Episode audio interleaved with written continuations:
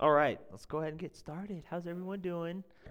All right, this is, um, I'm not going to lie, this is probably going to be a smaller message, but, you know, it's a good message, just like we might be a small group of people tonight, but we're a good, powerful group of people. So, so uh, we'll, we'll just go ahead and get into it.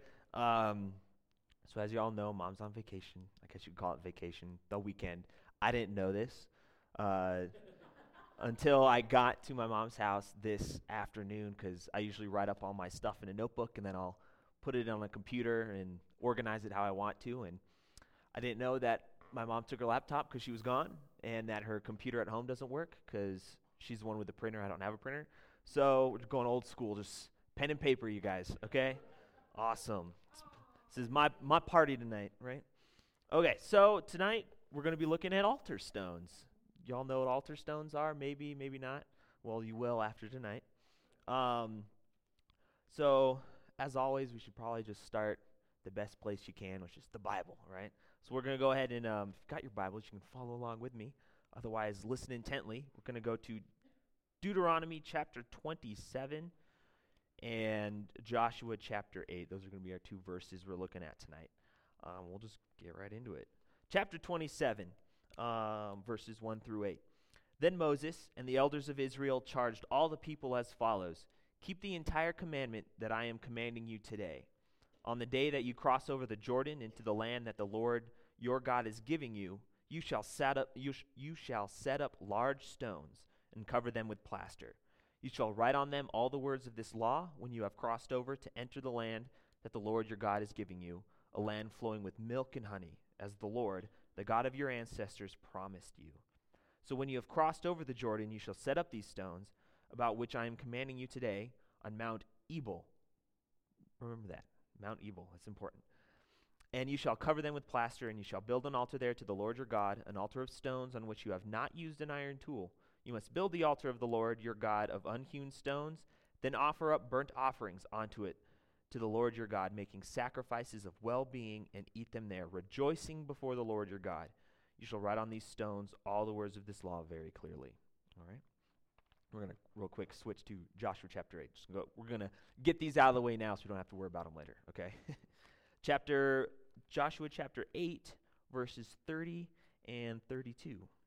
Then Joshua built on Mount Ebal an altar to the Lord of God of God of Israel just as Moses, the servant of the Lord, had commanded the Israelites, as it is written in the book of the law of Moses an altar of unhewn stones on which no iron tool has been used.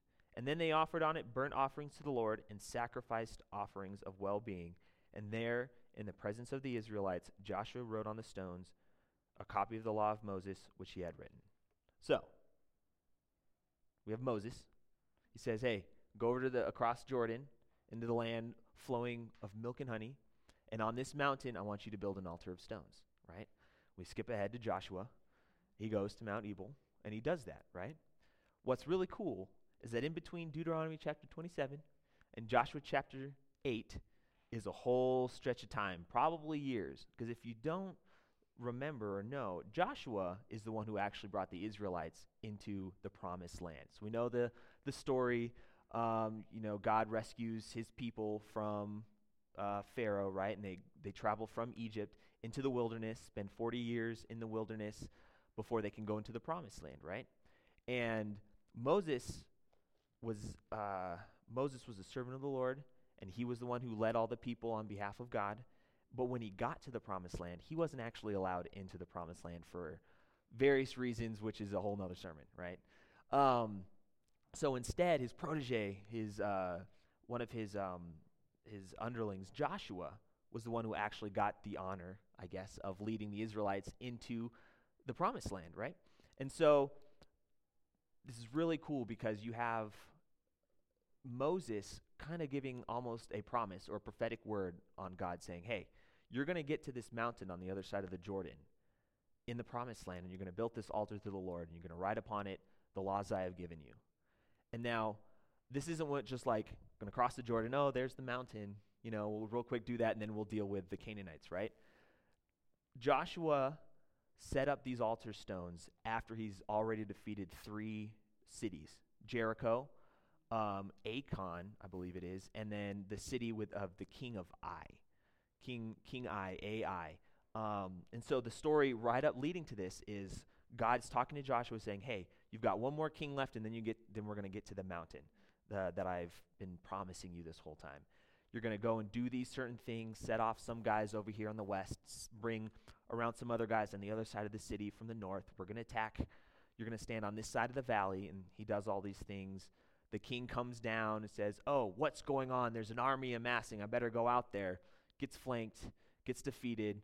Joshua wins the day. Israel takes the city, and they're starting to make a name for themselves in the promised land. Because in order to go through the promised land, they have to defeat all these giants and cities and, you know, the regular story, right? So, right after they defeat the king, look where they are Mount Ebal. Puts the altar stones up on the top, does everything he's been told to do.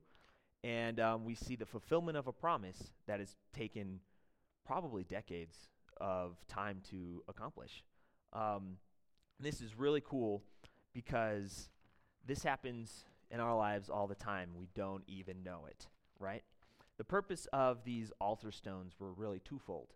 Whenever they would set up an altar stone there, they would write down the law and they would start, it would become a holy place, a place where they can do the sacrifices and the reading of the law. But most important is when you go back to those, it wasn't just like we're going to do it once, move on. It's something that people will pilgrimage to all the time. Um, and it was a place of reminder um, to remind Israel and the people who would come to those altars of what had happened.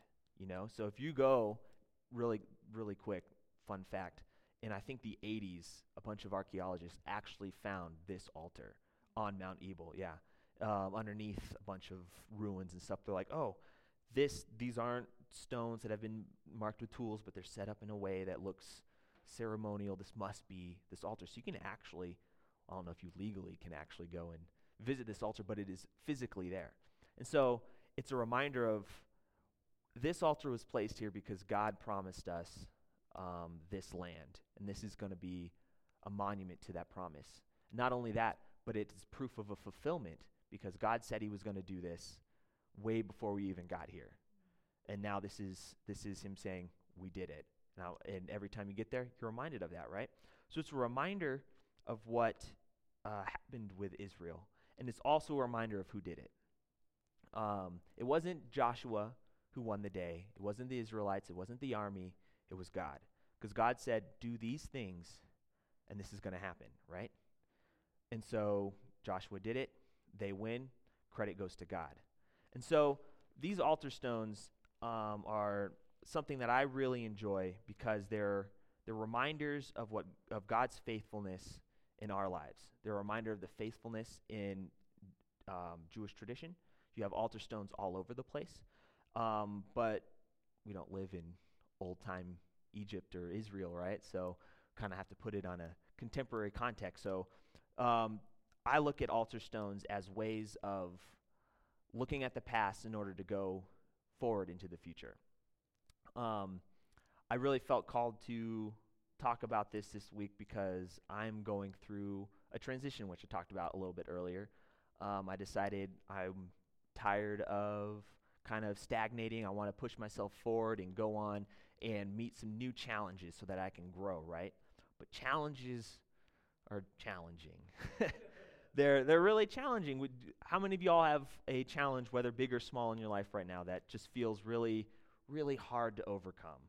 Um, that's the power of these altar stones, in my opinion. Uh, I've um, every time I meet a challenge that I'm just like, how in the world am I supposed to do this? How in the world am I supposed to raise up forty thousand dollars to go to school? How am I supposed to um, muster up the courage to speak in front of twenty, let alone hundred people? How am I supposed to, you know, yada yada yada? All these things. There's always a challenge in our lives, but thankfully um, I've grown up knowing God. I've grown up um, experiencing um, His power in my life. And I have hundreds of instances that I can remember of when God has been faithful in my life. And those are my altar stones, right? Um, for example, I'm looking to go back to school, try and get my master's degree. And it's really frightening because uh, just this past week, I put in my two weeks' notice at my job.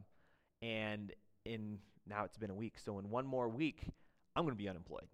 I'm going to be living off of savings, and um, I I won't have a place to live in September. So I have to think about that on top of trying to find a new job, on top of what degree am I going to get, on top of how am I going to pay for it, all these other things. But I just have this amazing peace in my heart that God is going to be faithful because He's done it before. I went and got my undergrad degree a year ago. I finally graduated, and um, it took me four schools and probably seven years to finally get my undergrad degree after I graduated high school. It was ridiculous, but God remained faithful. Um, I mean, I still have like student debt and things like that, but God has been um, grinding in me that, hey, that doesn't matter. If it's my will, it's my bill, kind of a thing, you know? And so I, I hang on to those, those promises and those, those altar stones in my life of, hey, I never thought I was going to go to school again, and now I have a degree, and I got to go to amazing places for my study abroad. I get to look at those and be like, that's happened before, it can happen again. You know, God is a, is a faithful God. Um, I have other other challenges. I mean, every once in a while, I'll get in those ruts of just like a faith crisis where I'm like, is God even real? Like, what am I doing? Like, I see all this horrible, you know, just this darkness in this world, and I'm dealing with all kinds of people who are just so negative, and now I'm dealing with reading in my textbooks like, well, maybe Adam and Eve never really existed, or, you know, just all these things that challenge what I believe, right? And I have to go back and remind myself of, but what about that time when I was in YWAM and I was able to give a prophetic word to this kid about uh, the lamppost from Narnia, which I thought was ridiculous. I was only doing it because I didn't say anything for half an hour and I felt like I needed to. And he comes up to me afterwards and goes, Hey, thanks, man. Uh, God always talks to me in dreams. And last night, he, um, I dreamt about the lamppost in Narnia, but I had no idea what it meant. And so I really appreciate you explaining for that for me. And I'm just sitting there, I'm like, wait, wait a second. what? Because and it's those kind of moments where I'm just like, you can't explain anything. Um, you can't explain that except for God. You know, God being in that situation. The the chances of me saying, "Hey, lamppost from Narnia," and him saying, "I had a dream about the lamppost in Narnia," are so infinitesimally big that it's you can't even consider it. Like, it's it, those are my altar stones, my personal altar stones that I have. And so tonight, I want to encourage all of you guys to start thinking about what are my altar stones? Because many of us raised our hand tonight of challenges we've gone through, right? Um, and sometimes the best way forward is to look back at where we've been. You guys heard of Strengths Finder, the, the personality test? One of my strengths is context. One of my top five is context. And basically, the way they explain it is that if I'm in a car trying to drive forward, I'm the kind of person who always checks my rearview mirror to see where I've been because if from where I've been it determines where I am now, right? And so when I look back at all the times where God has done something amazing in my life, where I've set up an altar stone of of a time when God said he was going to do something even if it takes years later, it's fulfilled. And and I'm like, "Wow, God, you are you are amazing." A lot of those times are when I'm like on my missions trips, like when I was in YWAM. I have, Have so many memories, right? I think about those times because those are the those times are the reasons that I'm here. The only reason I'm here today with a degree is because of everything that I've experienced in the past. And those experiences are still shaping me and will shape me into the future, right? And so I can't it helps me it helps encourages me when I'm faced with challenges and they'll help you when you're faced in challenges. Um, I look at it as kind of like trust falls. Have you ever done a trust fall before? The first time's really hard, uh, for most people anyway, because um, you don't know what's going to happen. Like, I could fall, they could be not paying attention, they could sneeze at the wrong time and not catch me, and I'm going to hit my head, I'm going to hurt myself. But um, once you do it, once you do it the first time, you're like, oh, okay, that wasn't that bad. Maybe I could do it again. It's still kind of scary, but you're like, well, they did it before. I can trust them again. You start building up trust.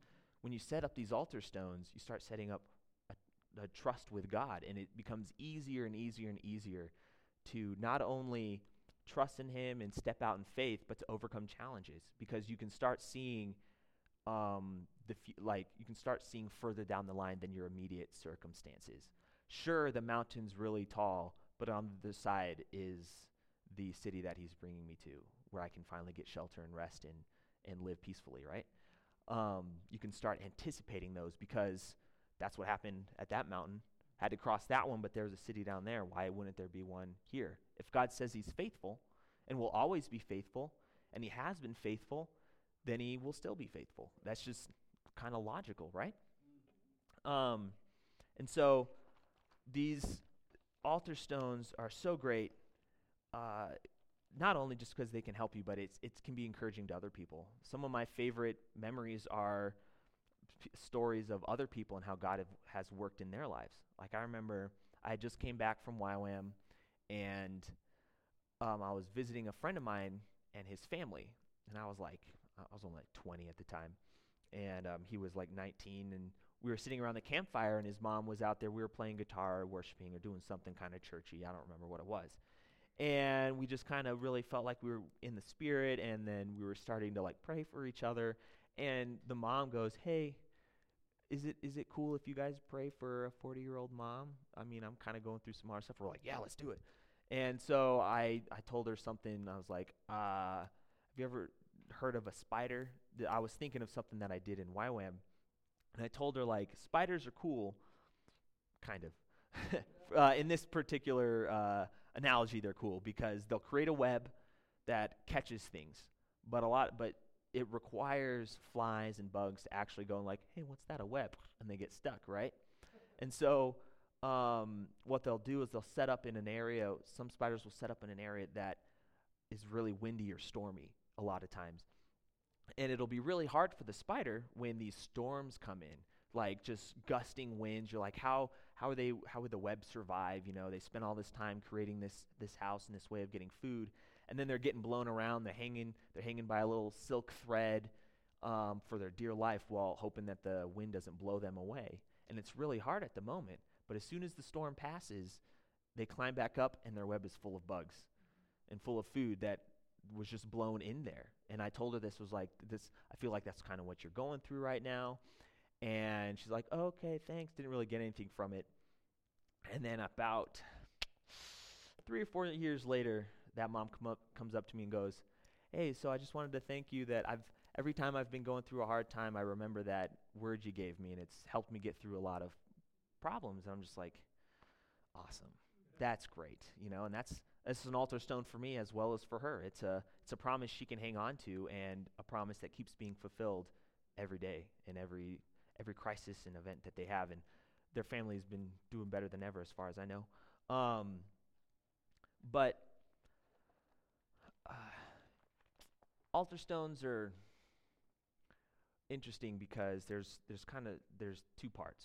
I've been kind of talking about it um, a little bit. There's the promise and then there's the fulfillment of the promise. A lot of the times we have the promise that hasn't been quite fulfilled yet. But these altar stones are something we can also look forward to. With Joshua and the Israelites, they had the promise that they were going to get onto the other side of Jordan. They were going to live in the promised land, right? Um, and so they hung on to that, and it took them years, but eventually it came, and now it's a now it's a some place that we can go visit thousands of years later and remember this amazing moment in time, right? Um, and so, what I'm encouraging you guys tonight to do is to start really paying attention to what God has been doing in your life. Um, as many of you know, myself, mom, Carla, one of our big things here at Supper Club, our DNA is like the prophetic, right? We love it when Brian Fenimore comes and he just starts like, oh, you in the back, yeah, God's doing this in your life, let's pray about it, boom, continue on. You know, like it's no big deal. We love the prophetic. And I always look at the prophetic as that foundation of an altar. You know, it's the foundation of a promise that God has given you or is giving you and will be fulfilled in the future so that you can go and do amazing things. Um, and so, one thing that I try and do, I'm kind of bad at it, but uh, if I get a prophetic word, I'll try and record it. And I'll, or I'll try and write it down. My sister's really good at journaling. And so if she has an amazing encounter at McDonald's which she does all the time because she's that's one of her like ministry areas. She'll just go hang out there and talk to the people. Um, she'll journal about it every night, you know, so that she can go back in the future and say like, "Wow, I really feel low. I feel like I haven't been, you know, spiritual enough or I haven't been doing enough in my community to make a difference." She can go back and read those journals about the time that she got to talk with the manager, be like, "Hey, can I just like sit outside and play my guitar and have like a little worship service?" And the manager goes, "No, you can do that inside where everyone can hear you."